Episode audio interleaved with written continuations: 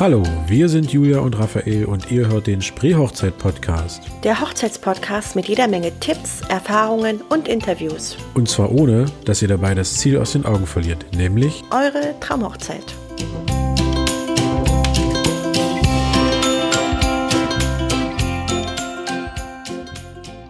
So, genau. Ähm, wir sind wieder zurück ähm, und haben heute ein, ja, ich nenne es mal Bräutigam-Spezial. Ja. Weil ja dann doch irgendwie die meiste Hochzeitsplanung irgendwie dann doch der Braut übernimmt ähm, und die meisten Themen dann auch für die Braut interessant sind. haben wir uns gedacht, wir reden heute mal darüber, was eigentlich der Bräutigam noch zu tun hat. Es ist zugegebenermaßen gar nicht so viel, dass man ähm, so Naja, also theoretisch darf der Bräutigam ja alles Ja, mitmachen und entscheiden, wie er möchte. Genau. Ähm, Aber irgendwie ähm, ist, die, ist die Motivation am Anfang immer relativ groß und die schwindet dann aber- im Laufe der Wochen. Ja, ich glaube, da ist aber manchmal auch das äh, Zutrauen der Bräute immer nicht ganz so groß. Ich habe jetzt einen, einen Vorgesprächstermin ähm, und der war schwierig zu finden, weil die Braut extra geschrieben hat, na, ach, ich möchte noch meinen mein zukünftigen jetzt nicht alleine losschicken. Ähm, ja, also da wird schon darauf Wert gelegt, dass dann auch die Braut überall dabei ist. Nein, aber ähm, Bei trotzdem, mir, bei mir fragen viele, ähm, also muss ich denn dann eigentlich bei jedem Termin dabei sein oder darf ich so ein paar auslassen? also bin ich entschuldigt? ja, ja, viele fragen bei mir dann so nach einer Entschuldigung und dann guckt mich die Braut dann meistens auch so an, so sag jetzt bloß nichts Falsches oder und ich denke immer so, ja, also mir ist das eigentlich egal. Wäre schon schön, ja, musst du wissen. aber ich werde mal vielleicht so eine Entschuldigungsschreiben Ja, entwickeln. genau, so einen gelben Zettel. Genau. Ja, ähm, ja, wo fangen wir einfach an? Ich glaube einfach so mittendrin. Genau. Das äh, Entscheidende für viele Bräutigame zum Hochzeitstag ist ja das Hochzeitsauto. Ne? Und deswegen ähm, übernimmt eben auch die Planung dieses Hochzeitsautos im günstigsten Falle der Bräutigam. ähm, und ja, da sind natürlich dem Ganzen keine Grenzen gesetzt. Ne? Ja. Ob jetzt Oldtimer oder Elektroauto oder Kutsche oder Rikscha hatte ich auch schon. Obwohl das ein Hochzeitsauto fällt, weiß ich jetzt auch nicht. Aber ähm, ja, da muss man einfach gucken, Ja. was man sich gerne vorstellt, was man sich leisten kann. Wichtigster Punkt, Jungs, wenn ihr ein ähm, Hochzeitsauto sucht, achtet bitte auf große Türen. Weil da muss immerhin noch eine Braut mit Kleid rein und das ähm, wird dann schwierig, wenn die Türen irgendwie entweder relativ klein sind oder man hat vielleicht ein älteres Auto, was dann doch äh, eher an einigen Stellen vielleicht mal so ein bisschen ölt oder irgendwas. Da müsste man zwangsläufig auch was. Türscharniere sind immer ganz gefährlich. ne, ähm, also da wirklich einfach darauf achten, dass man ein großes Auto hat. Deswegen ist auch, glaube ich, der Mustang immer so ähm, beliebt, weil der hat einfach riesen Türen. Ne? Und da Ja. kriegst du locker auch das Kleid dann rein. Aber da muss man wirklich ein Auge drauf haben. Ähm, VW Käfer könnte zum Beispiel schwierig werden. Da müsste man wahrscheinlich ein recht enges Kleid oder äh, nicht so ausladendes Kleid haben. Da sollte man vielleicht auch mit der Braut, das ist ja, kommt sie wieder ins Spiel, ja, ähm, so ein bisschen Rücksprache halten. Aber ähm, das wäre so der Haupttipp, finde ich, ähm, große Türen. Ja, und wenn es geht, nicht tiefer gelegt, weil dann ist es Ja, auch stimmt. schwierig, da sich rauszuschälen. Oder man hat eben zwei bis drei Gehilfen, die ein, Ja. einer drückt von hinten und zwei ziehen von vorne. Achso, ich dachte, das Auto hochheben. Ja, oder so. anständiges Maß. Genau. Ähm, wo wir gerade eben schon das Brautkleid kurz angeschnitten haben, natürlich muss auch der Bräutigam was anziehen. Im günstigsten Falle. Wäre schön. Ähm, das heißt, er kümmert sich natürlich dementsprechend, es ist selbstklärend, wir erzählen es trotzdem mal, ähm, ums Hochzeitsoutfit bzw. um seinen Anzug. Ne, lässt sich da am besten auch beraten, nimmt vielleicht einen Trauzeugen mit oder die Mutti oder irgendjemanden, dem er ein gewisses Stilbewusstsein zutraut, wenn es selbst etwas hapert. ähm, aber zum Hochzeitsanzug machen wir eh nochmal so eine separate Interviewfolge. Haben wir uns auch schon überlegt. Ähm, da kriegen wir bestimmt auch noch ein bisschen was mit, was so auch die Trends angeht. Ähm, genau, was beim Hochzeitsanzug noch wichtig wäre, fällt mir gerade ein, ähm, vielleicht das Schlipsbinden lernen, wenn man einen Schlips hat oder vielleicht auch das Fliegebinden lernen, wenn man keine fertige Fliege hat, ähm, dass da nicht die Panik am Hochzeitstag entsteht und dann wieder irgendwelche YouTube-Videos rausgesucht werden müssen, wie binde ich jetzt einen Schlips und so. Alles schon erlebt. Äh, ansonsten gibt's ja diese, oh, ich komme immer nicht drauf, das ist ganz schlimm, diese, diese Binder, also diese ganz dicken ähm, Schlipse, die Ja, nicht ich weiß, Schlipse du heißen, sondern Ähm, Na egal, wenn ihr es wisst, schreibt's uns. Ähm, aber ich äh, jedes Mal, die haben auch so ganz komischen Namen. Ich will mal Plissé sagen, aber Plissé ist ja was völlig aber so, anderes. aber so ähnlich ist es, glaube ich. Ja, ich weiß, was du meinst. Bouquet war die Ansteckblume, dazu kommen wir gleich. Oder hieß das Ding? Na egal, vielleicht ähm, ist da draußen jemand, der das Thema gerade ähm, hat, weil er sich gerade seinen Anzug gesucht hat und kann uns erzählen, wie das Ding heißt. Genau. Ansonsten ist ähm, zum Thema ähm, Braut, äh, ähm, ne, jetzt fällt mir das Wort schon nicht ein, Anzug. Ja, ja. Anzug nicht des Bräutigams. ja. Genau, ähm, nehmen äh, fragen oder nehmen viele ganz gerne auch ein Stoffmuster vom Kleid mit. Deshalb warten die Männer ganz gerne auch, äh, bis die Frau sich entschieden Mhm. hat. Und dann, also die ganz motivierten und ähm, Männer, die da ganz richtig sein möchten, nehmen dann meistens ein Stoffmuster mit, um die Farbe auch ein bisschen abzustimmen, ähm, weil im seltensten Fall kauft die Braut ein rein weißes Kleid Mhm. und deshalb dürfte das das Hemd auch nicht rein weiß sein, weil es einfach nicht schön aussieht, wenn die dann mal nebeneinander stehen sollten im Laufe des Tages. Und, vorkommen. und, ähm, und auch deshalb ähm, manchmal auch wegen der Struktur. Also manche versuchen Ja. auch da dem so ein bisschen entgegenzukommen, wenn es ein bisschen Spitze hat und dann kann man vielleicht ein bisschen äh, dahingehend auch die Auswahl treffen. Also so als kleinen Tipp, wenn ihr das noch nicht wisst, äh, mal nach einem Stoffmuster fragen vom Kleid. Sehr gut. Sehr gut. Kannte ich auch noch nicht. Hm. Du hast ja noch nicht so viele Hochzeitsanzüge gekauft. Ja, aber ich habe auch noch nicht so viele Hochzeiten begleitet. Das, äh, Genau. dass man das der mal- blutige Anfänger. Ja, ja, ich mache das ja alles zum ersten Mal. ähm, gut, der nächste Punkt wusste ich auch nicht, habe ich aber sehr, sehr häufig ähm, gelesen und auch von, von Bräutigammen gehört, dass die sich um die Flitterwochen kümmern. Also quasi auch so ein bisschen das Organisatorische und dann so ein bisschen überraschen. So nach dem Motto, die Braut kümmert sich im Prinzip um die ganze Hochzeitsorganisation und dafür kümmert sich dann der Mann im Prinzip um die Flitterwochen, um da so ein bisschen ähm, auch mal sein Organisationstalent zu, zu Das finde ich beweisen. ja eine schöne Idee. Ja, also Jungs, haut da bei den Flitterwochen ein bisschen auf die Kacke und nicht hier drei Wochen Harz oder so. Da kann man schon mal was springen lassen für die ganze Arbeit. Oh Gott, ich hört eines hört eines meiner Paare gerade nicht. Weil da ist nämlich das ein großes Thema. Echt, ja? ja, der Mann möchte die Sonne meiden und die Frau, die zukünftige Braut, äh, eher nicht. Hm. Und da steht jetzt sowas im Spiel wie Island beim Mann äh, Okay. ganz oben auf Gut, der dann, Liste. dann fliegt der Mann zu den Flitterwochen äh, Genau. nach Island und die Frau nach Spanien. Ist doch schön. kann man doch mal machen. Man kann ja zwischendurch mal skypen oder telefonieren. Genau, mit einem Skype überraschen, das geht ja. Ja. da kommt Freude auf. Genau. Ähm, ein absoluter Klassiker, um das sich ja ursprünglich mal der Bräutigam ausschließlich gekümmert hat, ist ja der Brautstrauß. Aber das passiert, glaube ich, heutzutage mittlerweile seltener, dass der Bräutigam den Brautstrauß alleine aussucht, weil dann passt es ja wieder nicht ins Designkonzept der Hochzeit und dann sind das die falschen Blumen und auch im Himmel ich mag keine Colors und sowas. Ähm, deswegen ist das, glaube ich, moment oder mittlerweile sehr abgeschwächt. Also ich kann mich auch, glaube ich, letztes Jahr nur an, ich glaube, drei Hochzeiten erinnern, wo wirklich der Bräutigam, weil die Braut sich das auch so gewünscht hat, ausdrücklich, ähm, sich um den Brautstrauß gekümmert hat. Natürlich gab es da mal so kleine Zurufe der Brautmutter und so. Achtet doch mal, vielleicht guckt doch mal da, ne, wie findest denn die zum Beispiel? Aber ähm, die haben das durchgezogen, haben wirklich komplett den Brautstrauß alleine ausgesucht und äh, machen lassen. Und aber das ist halt, glaube ich, echt mittlerweile die Seltenheit. Ne? Ja. Aber was auf jeden Fall noch gang und gäbe ist, ist, dass der Bräutigam den Brautstrauß abholt, auch sein Blumenbouquet natürlich abholt und den Brautstrauß im günstigsten Falle dann noch übergibt. Ja. Entweder an die Braut oder an den Brautvater, je nachdem, wer dann äh, das die letzte Hand dran hat. ähm, aber das ist halt irgendwie so ein Brauch, der ist irgendwie so ein bisschen, ja, wahrscheinlich aufgrund der ähm.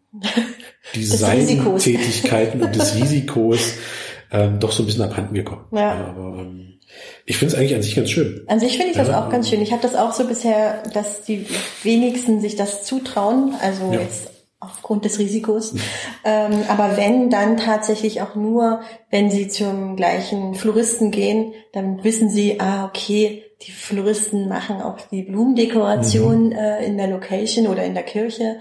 Also werden die ja auch so ungefähr wissen, Man in welche ja Richtung das geht. Und dann ähm, die meisten sagen dann auch, die meisten Floristen man sagen dann schon mit den Augenzwinkern, dass sie da gerne unterstützen bei der Auswahl. Ja, Dass man da nicht sofort in jedes Fettnäpfchen tritt. dass, dass man völlig konträre Farben nimmt, was überhaupt nicht zusammenpasst und ähm, weil man es schön fand. Ja, aber an sich finde ich das auch eine schöne Sache. Ja, eigentlich schon.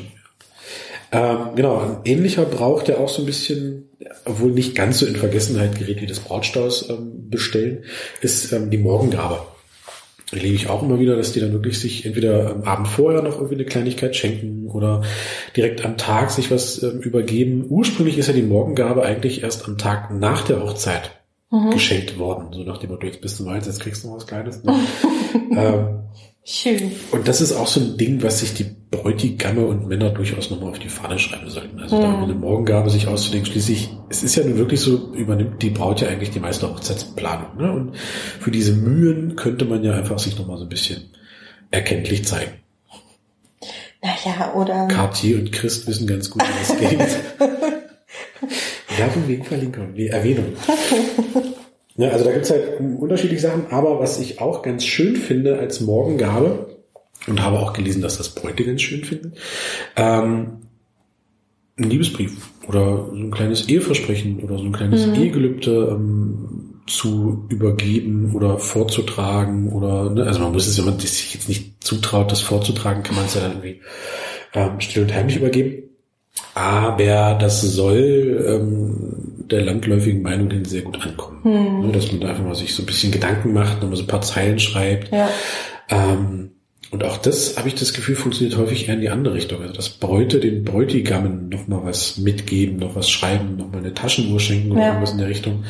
Ähm, aber ich finde, da können sich auch die Herren ruhig mal wieder so Ja, naja, ich meine, um, um die Bräutigame da mal ein bisschen Schutz zu nehmen, die, die Frauen, die sich mit der Hochzeitsplanung dann ja, damit beschäftigen, die kriegen das ja von allen Seiten dann dieses Thema Morgengabe oder mhm. Geschenk für einen Bräutigam.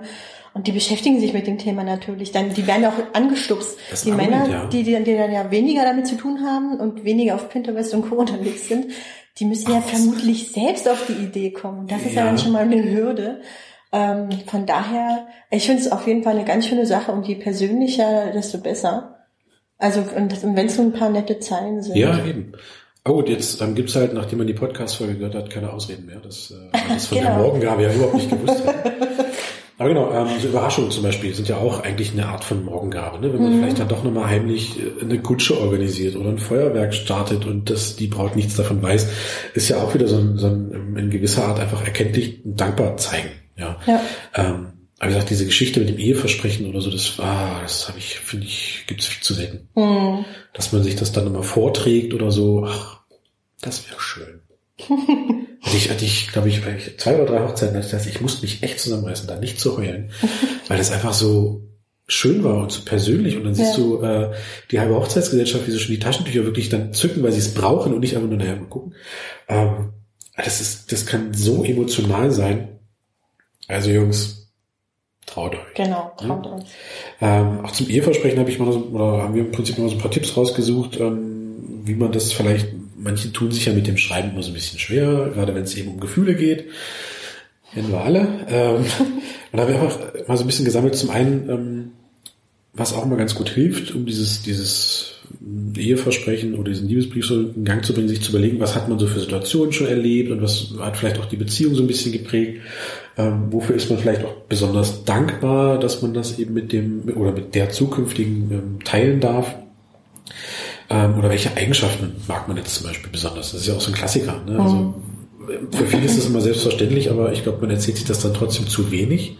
Also warum dann nicht einfach nur mal aufschreiben und quasi auch, ich sag mal, so ein bisschen offiziell verkünden vor anderen ja. zum Beispiel, ne? dass man sagt, ja, äh, keine Ahnung, du bist ordentlich, aber ich mag genau das, ne? Also dass man so ein bisschen irgendwie, ja, ähm, auch spielerisch mit Humor so ein bisschen einbaut, aber einfach zu zeigen, ähm, mich hält da jetzt nichts ab, dich zu heiraten, so nach dem genau. Motto, ne?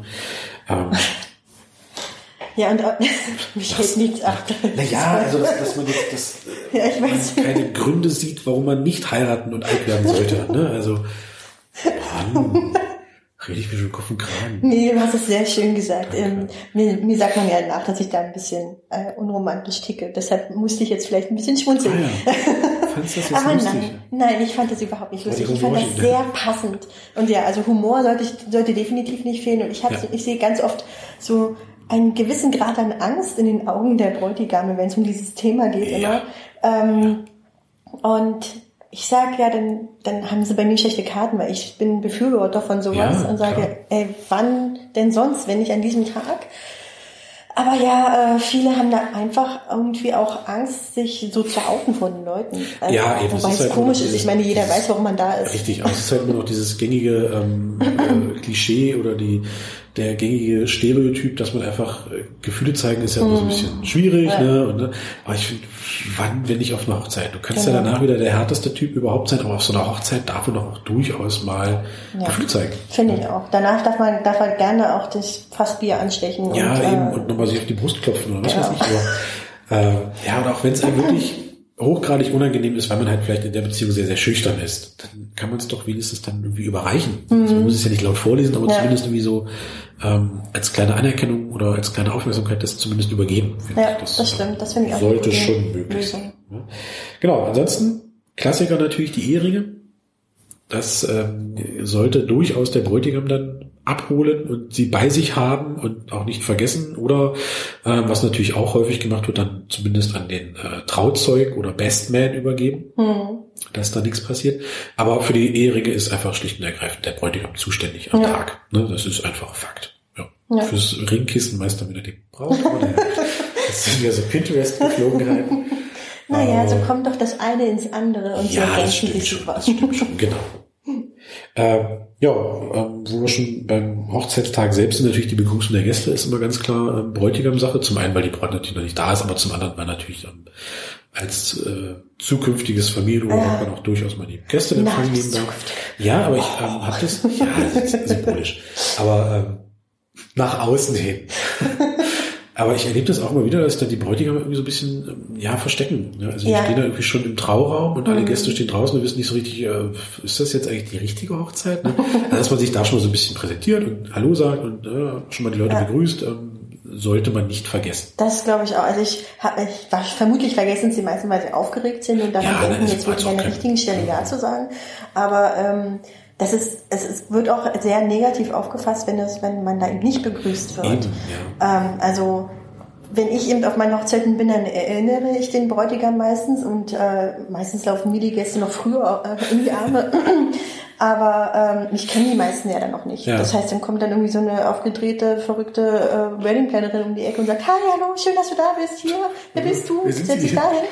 Äh, und ähm, da versuche ich mich natürlich auch zurückzunehmen, aber ich, ich spreche mir dann meistens auch mit dem Bräutigam Ja. ab, was ähm, manche fühlen sich da unwohl und dann Ja, mache ich ich, glaub, das. das- Aber ich finde es einfach persönlicher Genau. und das gehört ja dazu. Es ist ja deren Ja. Tag und nicht meiner.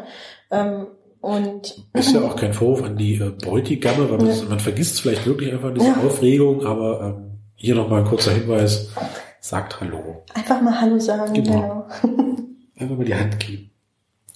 Ähm, ja, dann sind wir quasi schon beim Begrüßen, sind schon bei der Trauung an sich. Da dürfen natürlich dann dementsprechend auch Unterlagen nicht fehlen. Ähm, ist zwar, glaube ich, mittlerweile die Seltenheit, dass das äh, die Standesbeamten nochmal direkt vor der Trauung irgendwie den Ausweis sehen wollen. Also habe ich bis jetzt noch nicht erlebt, höchstens von den Trauzeugen. Aber trotzdem schadet es ja nicht, das alles irgendwo dabei zu haben. Ne? Und deswegen ist es auch wieder so ein bisschen, finde ich, ähm, Bräutigam-Sache. Und natürlich Trinkgelder. Ja. Ne, also für Chauffeur, für die Kollekte, wenn es jetzt eine kirchliche Trauung ist. Ähm, oder was natürlich im Spreewald immer gang gäbe ist, fürs Aufhalten. Was ich immer noch irgendwie doof finde, aber gut, das ist halt. ähm, aber selbst dafür brauchst du halt natürlich dann dementsprechend dein Kleingeld, ne? Oder ähm, ja, wie gesagt, für den Chauffeur, wenn du einen hast, oder auch mal für den Caterer oder mal Trinkgelder für äh, den Fotografen. Ähm, nein, Quatsch.